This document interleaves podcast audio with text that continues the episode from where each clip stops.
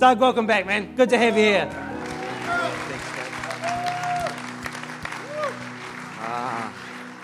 Well, Bay City, it's great to see you. I tell you, it's been uh, uh, 18 months since I was last in New Zealand. And um, I, I tell you, New Zealand, do you guys know how beautiful New Zealand is?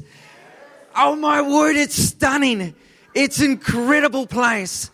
I, I tell you, I was talking to uh, a uh, young Chinese woman who was sitting alongside me on the on the plane on the way over, and, and it's always fun talking to the Chinese because I speak in Chinese, and uh, so when they see this white face talking to them in Chinese, they they're like, ah, how do you know how to speak Chinese? So anyway, I was chatting with this uh, young woman, and she said, I'm I'm here to to travel, and she said. I hear that New Zealand is really beautiful. I said, Let me tell you how beautiful our nation is. Our nation. I said, When I come, when I fly in to our, our, uh, our greatest city, our biggest city, Auckland, I said, I'm so overwhelmed with the beauty of the sea and the incredible place. I said, I nearly cry. And that's the truth, you know. I mean, I'm just so deeply moved with it because where I live, Where I live, I live in a concrete jungle with grey and dust and nastiness pretty much all around. So, uh, being here in the fresh air and uh, just being able to enjoy that and the beautiful people here in this place is just, I tell you, we're blessed. Do you know that you're blessed this morning? Amen. Tell someone next to you, I'm blessed.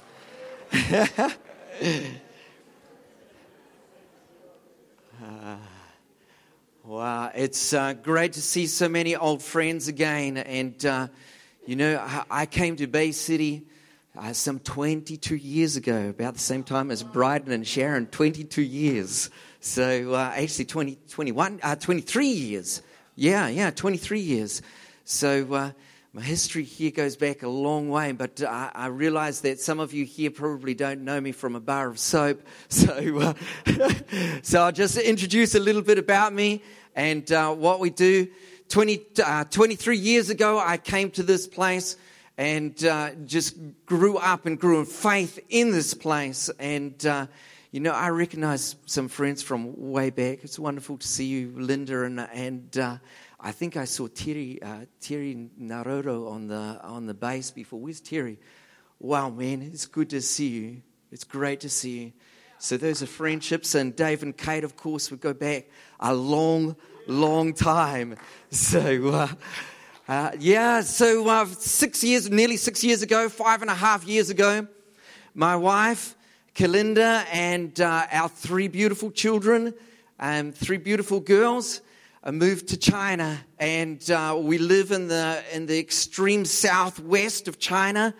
And I work there uh, with the underground church, the illegal church, training pastors and leaders. We work with a, uh, with a, a training center uh, that's it's a safe house where we have students who come from all over the nation. And from some of them, uh, they travel for days on trains to, uh, to, be with us. Most of them are rural pastors and uh, pastoring churches in little remote areas and uh, they come and they live in the center uh, for uh, upwards to, to three months at a time. And they live in secret. It's a safe house. What we do is illegal. And the nation that I live in, it's a communist nation. And they don't like the Christian church. There is a, a uh, an approved government church. And if you're a part of that, you're okay.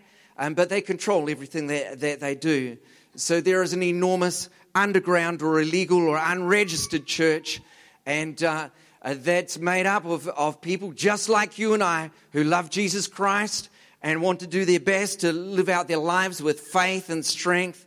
And uh, yeah, but uh, they are unwelcome um, by, uh, by the government forces and they suffer a, a lot because of it. And uh, so, yeah, we run a safe house when they come in. They can't all come in at once. Uh, they come in in ones and twos. Once they arrive, the door is closed, and uh, they stay in that place for uh, the entire time the training's going on. They're not allowed to go out um, because of, of any suspicions that, that might be raised. For them, there's a, an enormous amount of risk. If they're, if they're caught there, uh, they can be imprisoned or beaten or both. Uh, and if I'm caught with them, it's even worse for them. And uh, it's bad for me also because I get kicked out of the country. So, so uh, that's what we live in. Um, I love what we do. My wife, very early on from, uh, from arriving there, she's always had a passion to work with, uh, with child prostitutes and, uh, and with women who have been trafficked into the sex industry.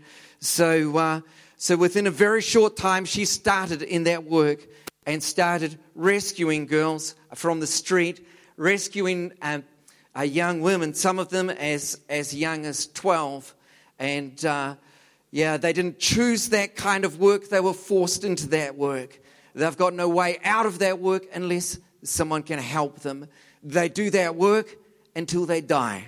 Uh, that's, that's their lives. So uh, I've got a, a, little video clip that um, uh, if, we can, if we can just run that now, it'll give you a bit of an introduction because it's hard getting, getting your head around exactly what happens. So if we're ready to run with that, I'd be great.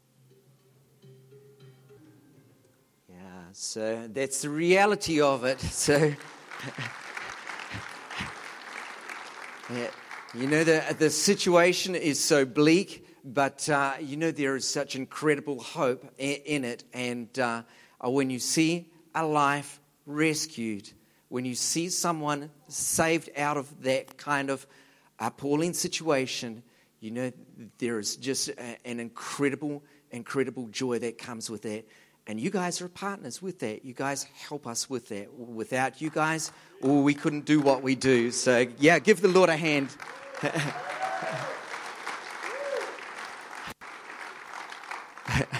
so uh, let me share just a, a, one really, really neat thing. If we can have a look at the first uh, slide on my PowerPoint. Uh, uh, uh you know, this is a, a, testimony that just happened. Okay, so this is my beautiful wife, and she's holding uh, a little a little baby that's only only two or three days old. Now, six weeks ago, my wife and her team were in a red light area and they were, they were sharing um, with the girls and the mafia in that area. And they happened, they happened to share with a young woman who was heavily pregnant. This woman was, uh, had been working in the bars and uh, had got pregnant. And um, she had actually, by some incredible stretch, uh, she had refused an abortion. Normally, they will work until they're pregnant, they'll abort the baby and uh, they don't have contraception. They have no idea of, of, of how to protect themselves in any way. So they'll work until they get pregnant and they'll abort. They'll work until they're pregnant and then they'll, work, uh, they'll abort. And they do that cycle through and through and through uh, and uh, until their bodies are, are literally ruined. And, uh, but this young woman, she had refused. She had refused an abortion and she had resisted the pressure and uh, the people who had been controlling her, sometimes they would just literally take them to the hospital and force an abortion, even if the baby is about to, uh, uh, to be born. Uh, they will abort the baby right up. And, and, in fact, while it's been born, they will kill the baby. Uh, that's true, okay? That's not, I'm not stretching this at all. That's the reality of it. And um, anyway, I guess they'd been hoping that they would uh, just put enough pressure on this girl that she would kill the baby but they hadn't counted on some crazy people being out there sharing in the red light area about the love of God and that there was a way out for this girl. So, so this girl, she turned up. Okay, so that was six weeks ago. I go a week later, she turned up in the shelter just with the clothes, the dress that she was wearing. She did not even have shoes. She had nothing. She turned up into the shelter. She was welcomed in. And then last week, this baby was born. So, I, you know what? That baby is alive and has some hope of a future because of the goodness of God and because people like you and I who believe that we can make a difference in the world. People like you and I who are crazy enough to think that this world can be transformed for good. And I believe that with all of my heart. Do you believe that this morning? Come on. You see, we live in a nation that is basically filled up with good people. Yeah, I know there's some rotten eggs, there's some, there's some bad ones, but basically, Kiwis are, are good people. Even if they're a long way from God, they're good people. We can trust our police force. We can trust them because basically they're good people who care about others. How is it?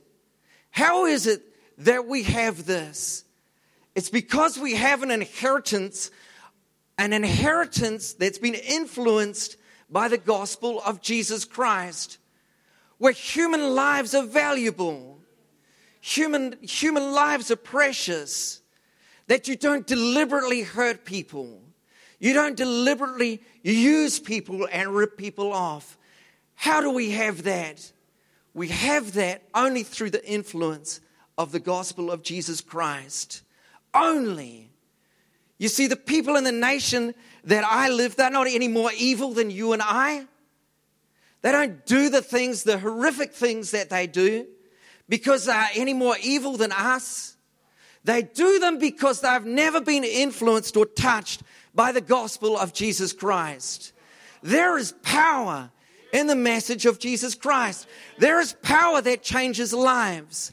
And so, over the time of being there, I've seen lives, hard lives, people who have done unspeakably evil things, and I've seen them transformed. I've seen them transformed. And that's the power of the, of, of the gospel, the good news of Jesus Christ.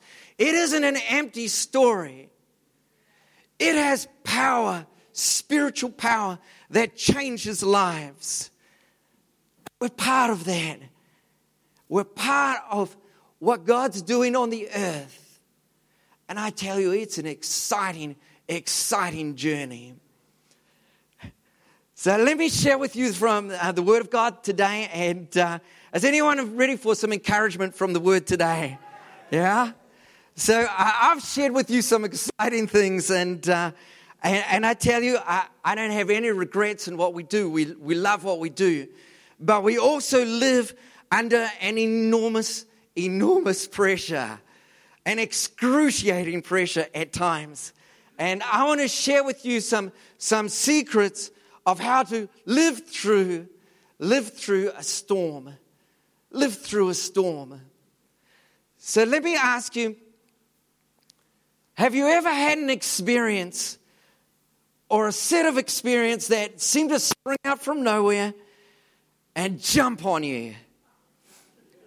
Pummel the daylights out of you and turning a, a, a routine, easy day, week, month, or year into an ordeal whether you're not sure you'll survive either physically, spiritually, emotionally. Who knows what I'm talking about? Does anyone here know what I'm talking about? All right. Yeah. Have you ever had an experience where you felt like you were going to drown under the weight of everything that's going around you? See, most of us have. In fact, all of us have, I'm guessing. Uh, I've come to describe these events, these life situations, as storms. Now, there are all kinds of storms that we can have. We can have a relationship storm. Just, uh, just yesterday, I saw an old, uh, uh, old workmate um, who had become incredibly financially wealthy, like outstandingly wealthy, but in the process had met with some tragedy, blown, blown up their marriage, and were both, uh, both of my friends in, the, in this marriage, they're on their second marriage and family split to, uh, to smithereens. And uh, that's a relationship storm. There's financial storms when your pile of bills are getting taller than the pile of money. And uh, that's a financial storm. There's work storms when there's pressure and struggles in work there's parenting storms. How many of you parents here have had some storms with your children? and then on the other side of that, there's parenting storms. How many of young people have had storms with your parents? And you think, dear God, help me from that. Uh, I know. there's school storms, there's health storms, there's all kinds of storms. And this morning we're going to look at scripture at how some people lived through a storm that threatened their lives and what we can learn from it. And I'm also going to share a, a testimony of, of a storm that I recently went through.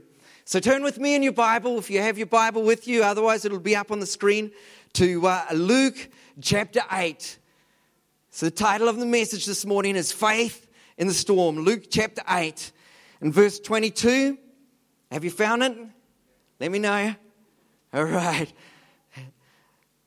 It says in verse 22 one day Jesus he got into a boat with his disciples and he said, said to them, Let's go across the other side of the lake. So they set out. And right there, that's a beautiful picture. That sounds like fun. I want to go for a sail on a lake with Jesus, you know? I mean, that, that sounds awesome. Sailing, sailing's great. If, if you've ever been sailing and you don't get seasick, it's stunning. So it begins as a, as a place of peace. And that's really how we begin, often how we begin our life with Jesus Christ. And we're following Him and, and uh, we sense His love, we sense His grace, we sense His, uh, the hope and faith that we have and the newness of life that we have. But as they get on the boat and they go out to sea, a storm comes. verse 23, it says, As they sailed, he, Jesus, fell asleep and a windstorm came down on the lake, and they were filling with water and were in danger. First thing I want you to see this morning is that storms happen in life. They're common to us. Everyone will go through storms and difficulties. And sometimes we don't even see where they're coming. We don't see how they, uh, where they come from. That just completely knock us unaware. And they come in all sorts and sizes. But they all have something in common. Storms threaten to drown us and to wreck us. You see, many of these guys who were in the ship that day, were in the boat with Jesus that day, they were experienced sailors. They weren't, they, they weren't uh, inexperienced people. They knew. So when they're saying, we're going to drown, they know what's going to happen and they're afraid. And uh, often we can get in a situation where what's going on around us is so big and seems so overwhelming, it threatens to drown us, and we can think, oh God, I'm going to drown in this. I'm going to drown in this. We can say, feel like during those times that Jesus, I sign up for a sail on the lake.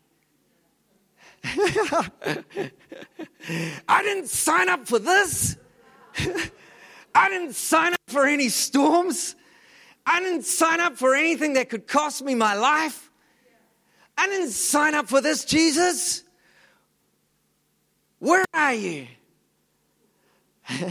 Let me tell you about my perfect storm that, that came up a, uh, a little while back. And I help you get a picture of uh, uh, of a storm, what a storm looks like in my life.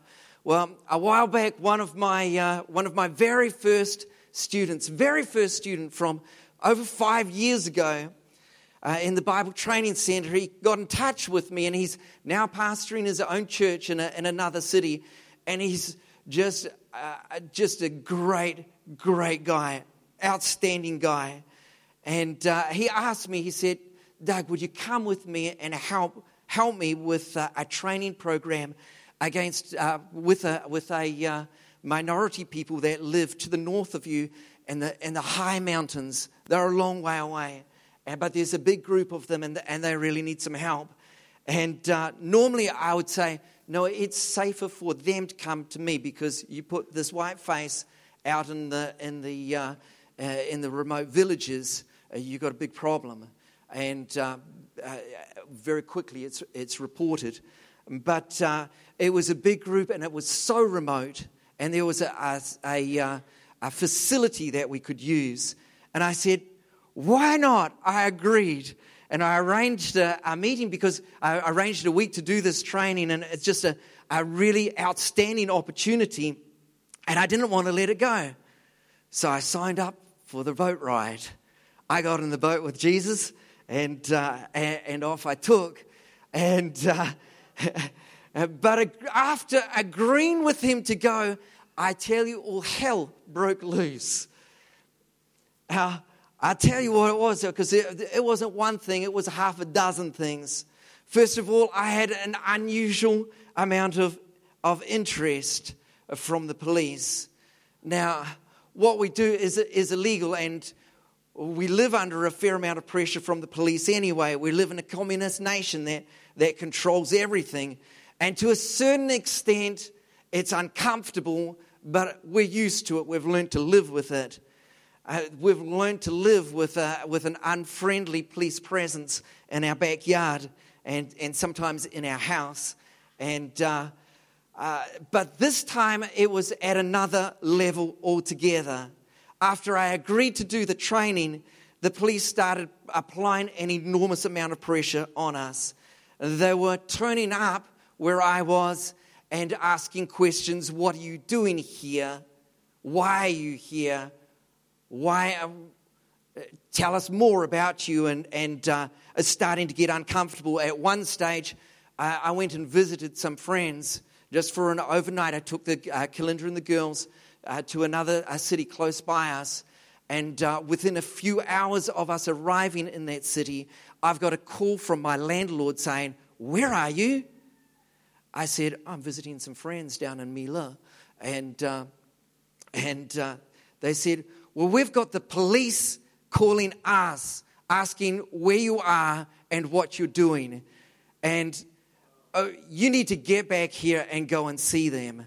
So I, that kind of pressure is, is hard to live with. You know, it's hard to live with any kind of pressure from the police, but that's another level altogether.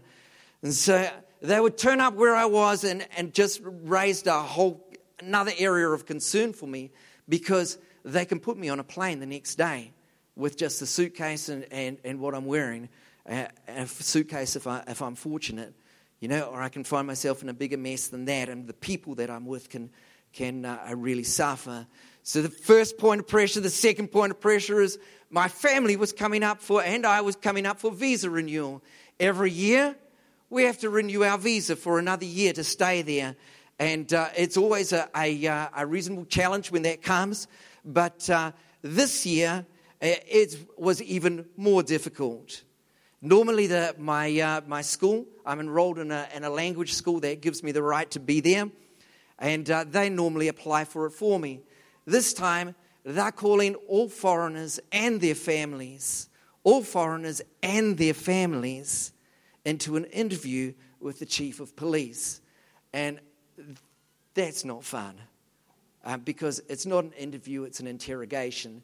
And uh, uh, so, uh, I, again, I can handle that. It's God, by His grace, I can, I can deal with that. But I don't want my girls getting dragged in and, and grilled by this guy because he, he's not a nice person. and uh, so all of a sudden, we've got, to, we've got to go and turn up to there. And the, the, the interview, the interrogation goes something like this What are you doing here? Do you really think that you, at 47 years old with, uh, with a wife and three children, do you really expect me to believe that you're just studying Chinese? Well, yeah. Where does your money come from? How long are you staying? Are you a Christian? Are you telling people about Jesus? Now, you know, you can imagine the threat of this is, is and I've got friends who are going through this and getting booted out. And uh, I, I'm, so I'm starting to sweat. So then another point of trouble comes. My girls' passports are all expiring over this time. They have to get their passports couriered back to New Zealand and then sent, uh, processed, new ones sent back to us. And they all have to be back within a window of time to enable us to make the application in time. And we can't send anything back to New Zealand without it getting lost. Friends can't send a bag of coffee to me without it getting snatched by, uh, uh, by, the, by the guys in the post office. And I'm thinking, oh my word, these are our identity papers. These are the only things that say who we are. And I've got to trust this to the system. It's scary. In addition to this, my wife is going to Myanmar. She's going, leaving China and going into Myanmar for a week of ministry. And she comes back right before that time. And I'm thinking, of all the worst times we could do this, because this just raises another enormous red flag on our application. What is this middle aged woman of uh, woman? What is this middle aged woman, mother of three, doing in Myanmar? What is she doing there? Well, I don't want to tell her what, what she's doing there. I don't want to deal with that in interrogation. No way. Says Kalinda. And then if it gets bad, it gets worse. Our apartment contract, which has been renewed every year routinely for the last three years, I ring up my landlord and she goes, Oh, Doug, I want the apartment back uh, in four weeks' time. And I'm thinking, I am dead. Six times I am dead. so, God, how can we deal with this? And I, I, tell you, that was my perfect storm because I can't sleep with all that going on.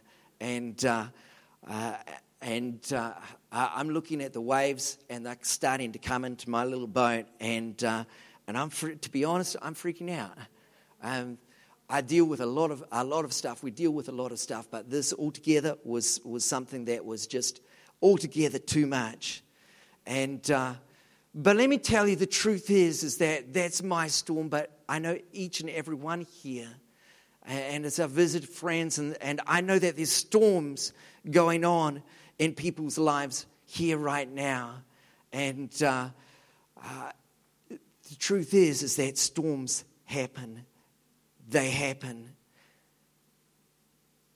But they're not meant for us to drown.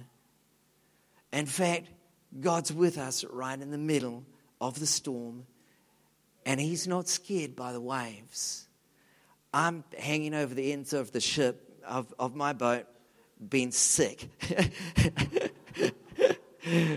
but, but Jesus, He wasn't worried about us.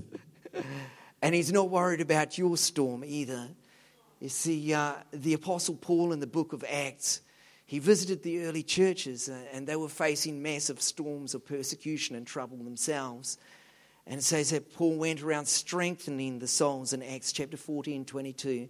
He says he strengthened the souls of the disciples, encouraging them to continue in the faith and saying that through many tribulations we must enter the kingdom of God. So I'm here this morning to strengthen your soul and encourage you to continue in the faith because whatever storm that is going on in your life, it doesn't worry Jesus. You're not going to drown. There's a way out. We need to stay connected and strong and continue in the faith. Through that time, I had to clip myself on. You know, when you're in a storm at sea, you have a life harness and you need to connect, clip it onto a, a uh, uh, onto a, a, a, safety wire.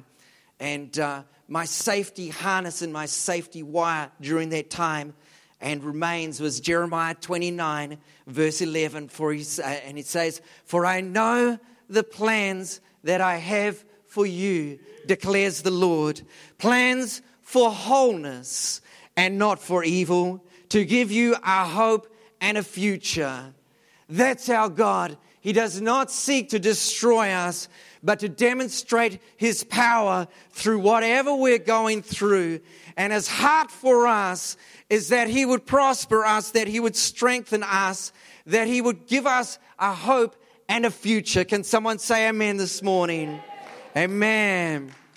You see, when we're going through a storm, we can doubt the goodness of God. And lots of people get so miserable, they just jump, jump straight into the sea and drown because they figure, well, cut the pain. Um, That's why you need a safety harness. but don't ever doubt the goodness of God. He's there for us. Let me tell you the next thing that storms are opportunity, opportunities for our growth. If you look further on in, in Luke uh, chapter 8 and verse 24, it says, The disciples, they went and woke him, they woke Jesus, saying, Master, we're perishing, we're dying. And Jesus woke up and he rebuked the wind and the raging waves, and they ceased, and there was calm. See, in the midst of the storm, the disciples, they revealed two things. They revealed they didn't really know who Jesus was, and they revealed that they didn't fully trust him to save him from the storm. They called him Master, Master, and it's a, it's a little bit lost in English while they were respectful, what that means simply is they were calling him Lord. I'm not certain. Say that again. They were not calling him Lord. They were simply calling Jesus leader, chief, or, or boss. They were not calling him master or, or uh, Lord as we would know it. They only knew Jesus as a teacher.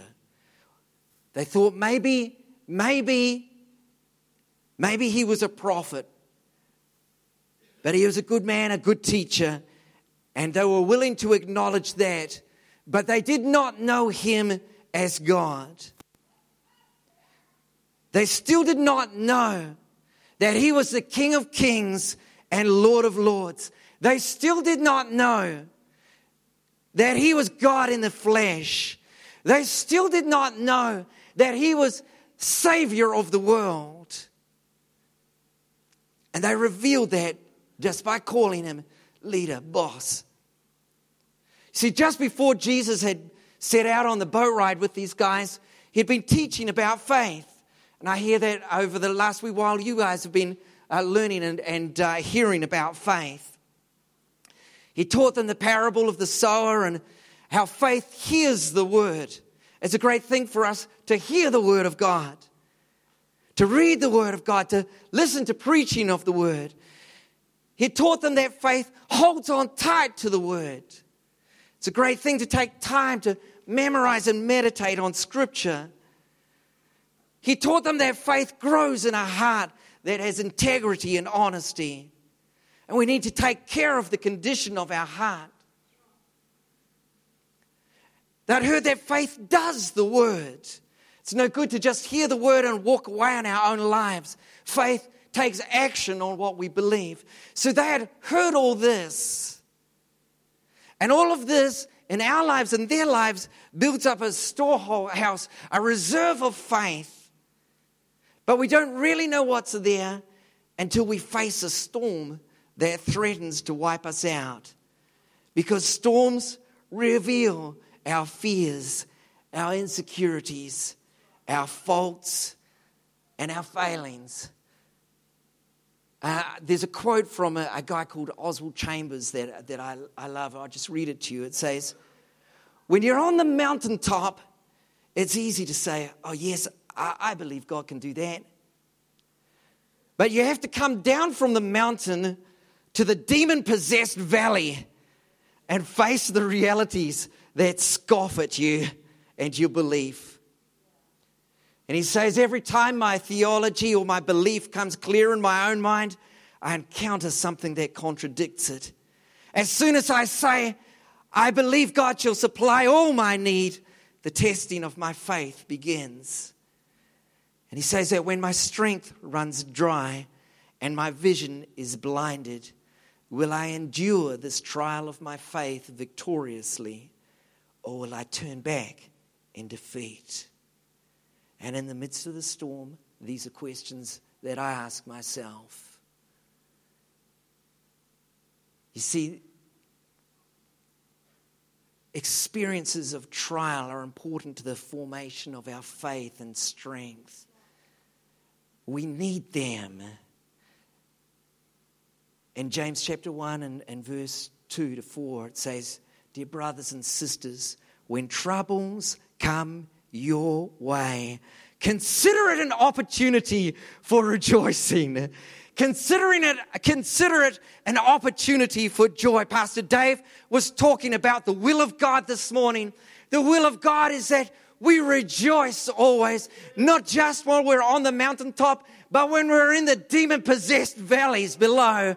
We rejoice whatever is going on in our lives because our God is King of kings and Lord of lords. He's the Savior of our world and He's your Savior and He's my Savior. He will not let us drown. He will not let us drown. You know, I've always had a saying in life that what doesn't kill me just makes me stronger. Turns out, actually, that's biblical. what doesn't kill us just makes us stronger.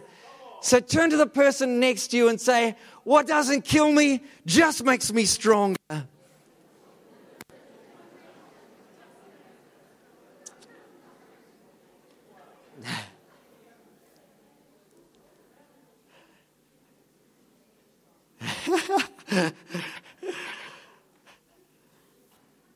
Opportunity for great joy. Oh, that, isn't that a challenge right there, right? Wow, grace for that. Thank you, Jesus. Okay, let me tell you something else about storms. Storms bring us into a greater revelation of who Jesus is. Storms reveal to us the truth of the nature and the goodness of God. Storms reveal in the midst of storms, we encounter God in a way that we would never have any idea of before or outside of a storm, outside of a time of peace. It says that in uh, verse 24 and 25, when they awoke, they said, Master, Master, we're perishing, we're drowning. He awoke and rebuked the wind and the raging, uh, raging waves, and they ceased, and there was calm. And he said to them, Where is your faith? Now, it's beautiful right there. He doesn't rebuke them, he doesn't give them a, a, a hard time. In Chinese, it says, 你的信心在哪里呢? There's a little end to it that softens it. And it's like, hey, what are you worried about? Where's your faith? It's gentle, it's beautiful. He didn't beat on them and say, You pathetic little specimens. you useless little worms. Don't you trust me or something? What's wrong with you? He didn't say that. There's a softness to it and a beauty to it. The disciples, they went into the storm with some assumptions about Jesus. They called him master or chief or captain or leader. They assumed that Jesus was just a great teacher or a prophet. They'd seen his miracles of healing and deliverance, but they still didn't get it. At this point, the disciples didn't fully get that Jesus was God in the flesh.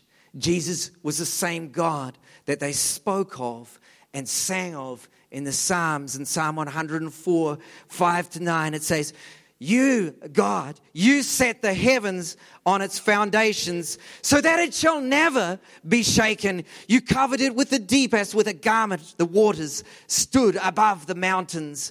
At your rebuke, they flee. At the sound of your thunder, they take flight. They rose up to the mountains, ran down to the valleys, to the place that you appointed for them. You set a boundary that they may not pass. This is the God that they sang of, the God that they worshiped in the Old Testament. And now, in the midst of this storm, as Jesus rises up and rebukes the wind and the sea and declares it to be calm,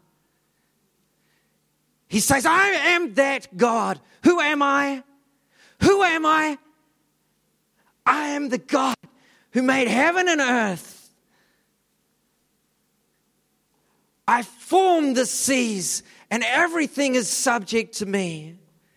And I am with you. I am with you. I am with you right here now. I tell you, that's, that is incredible.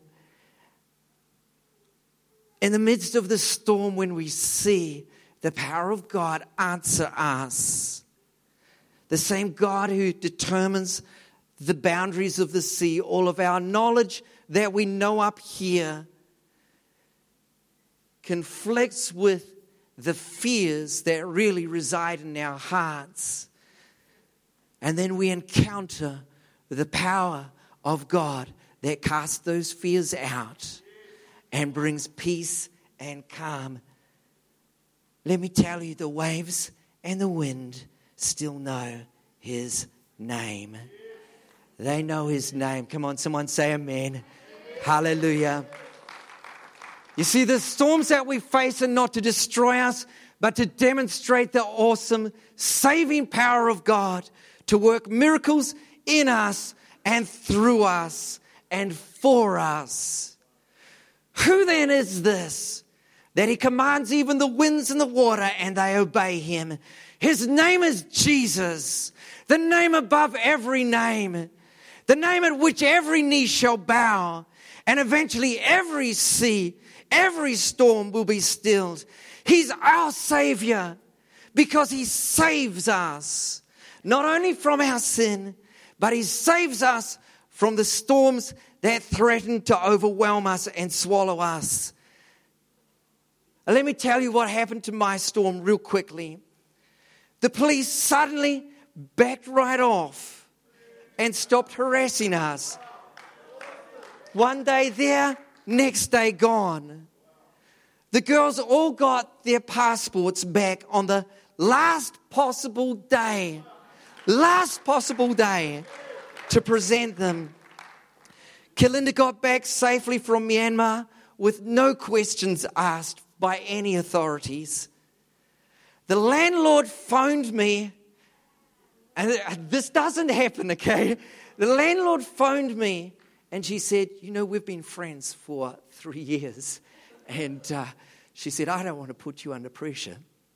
So I'm going to extend out the lease for, a, for another six months. And uh, uh, that doesn't happen. She needed that property. I needed it too.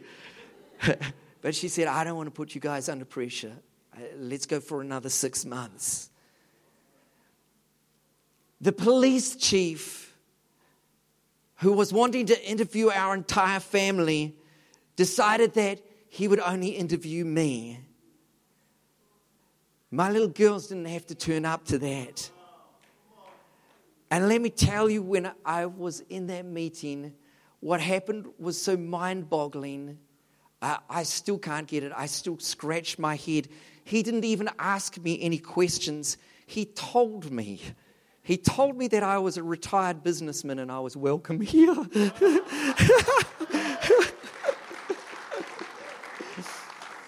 See, all of these events happened and created a perfect window also for me to disappear into the mountains for a week to meet with these people. I'll show you where I went. Because on the other side of that storm for me was, was an incredible experience that I had dreamed of and prayed for, but not yet experienced or seen. I journeyed up into the mountains high. This is, this is breathtakingly high. And these people, they ran up into the mountains some 150 years ago because they were being exterminated like rats and uh, uh, by the majority race.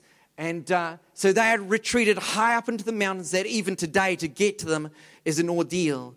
Oh, we went from, from, uh, from highway to, to, uh, uh, to gravel road to mud track to something that's not even a mud track and uh, to get to these people. And they live there and they farm on mountaintops and, and, and hillsides where they cut out ledges, sometimes not even as wide as this platform here, and they try and grow maize. And, um, uh, you know, they, they just eke out a living. And many of these people, next slide, many of these people had, had ridden up to eight hours over mountains like this on motorbikes in, in, nearly, in nearly freezing conditions for this training because they were so desperate to hear the word of God. And I tell you, that's humbling. That's really humbling. But what happened in this time was something that I've dreamed of for a long, long time.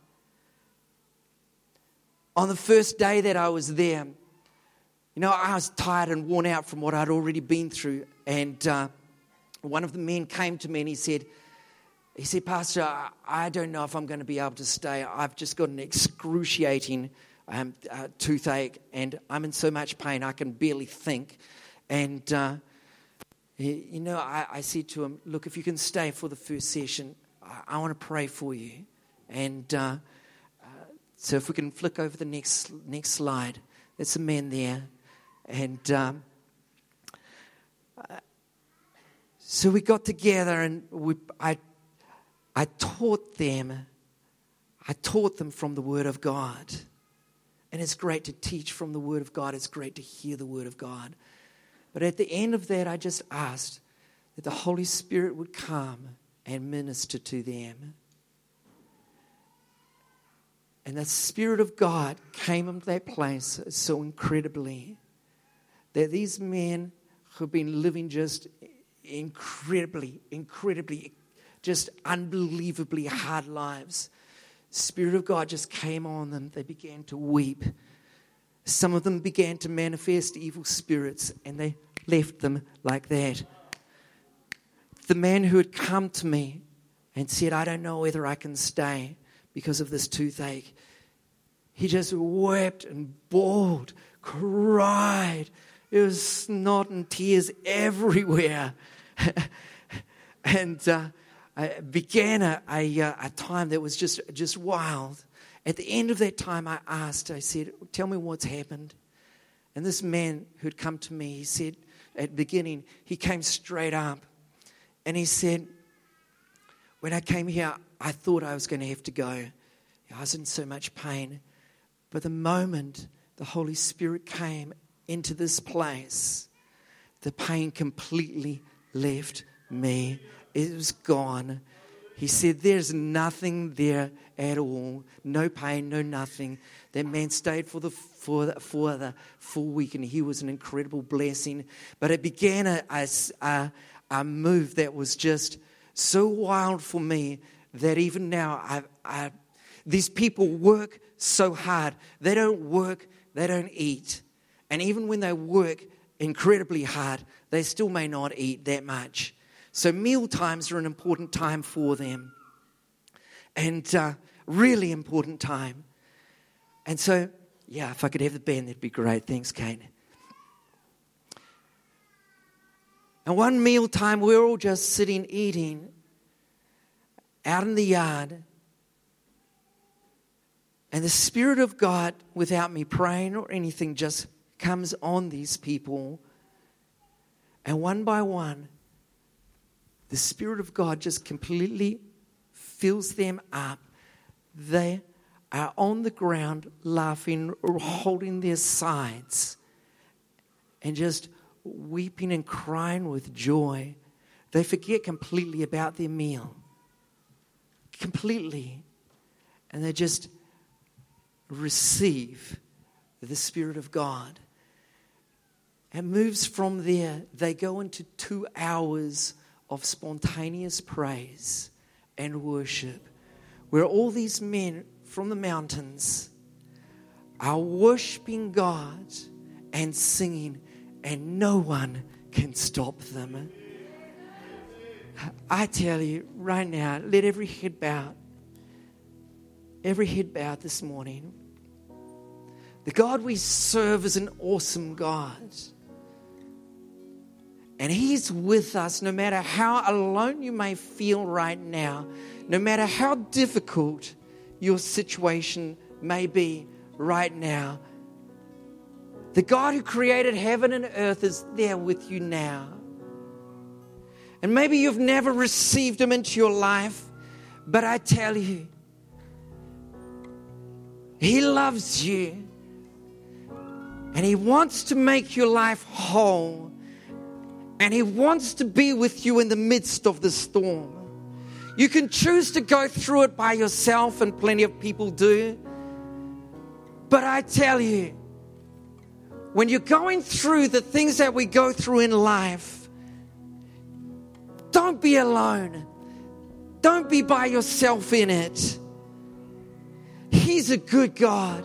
If you'd like to receive Jesus Christ today, just lift up your hand and show me. If there's anyone here this morning who would like to receive Jesus Christ today and receive Him into their lives, is anyone here say, Pastor, I need Doug. I need, I need God. I need Jesus. Receive Him. Is anyone here? The rest of us who are going through storms and struggles, I want you to know that you're not alone. Jesus is with you. The waves and the wind, they still know His name. The trial isn't to destroy you, it's to just demonstrate His goodness for you and His love for you. If you'd like prayer and ministry today, then by all means, we'd be really happy to pray for you. Don't hold back, just come on forward as we worship today. Otherwise, let's all just stand up and worship and declare the goodness of God in this place. Amen.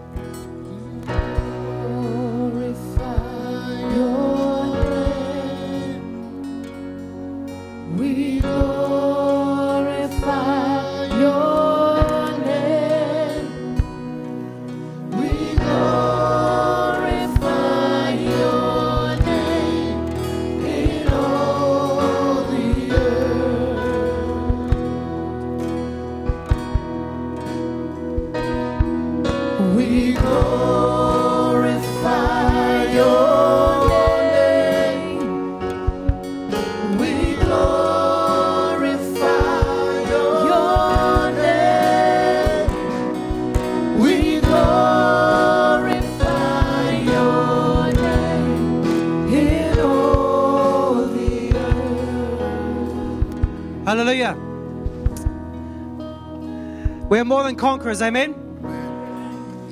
The Bible says that you are more than a conqueror in Jesus Christ. Turn to the person next to you and say, You are more than a conqueror. Fantastic. I thanks Doug for uh, ministering to us this morning. We just want to take up an offering right now for Doug. So if you have a EFTPOS card and you want to give by EFTPOS, see the nice lady at the back there? She's waving her hand. She's got an EFTPOS machine there. If you want to give by EFTPOS this morning, you can give by that. Otherwise, you can put an IOU. But we're going to just sing one more time. We glorify your name and let's uh, prepare our hearts to give this morning. God bless you.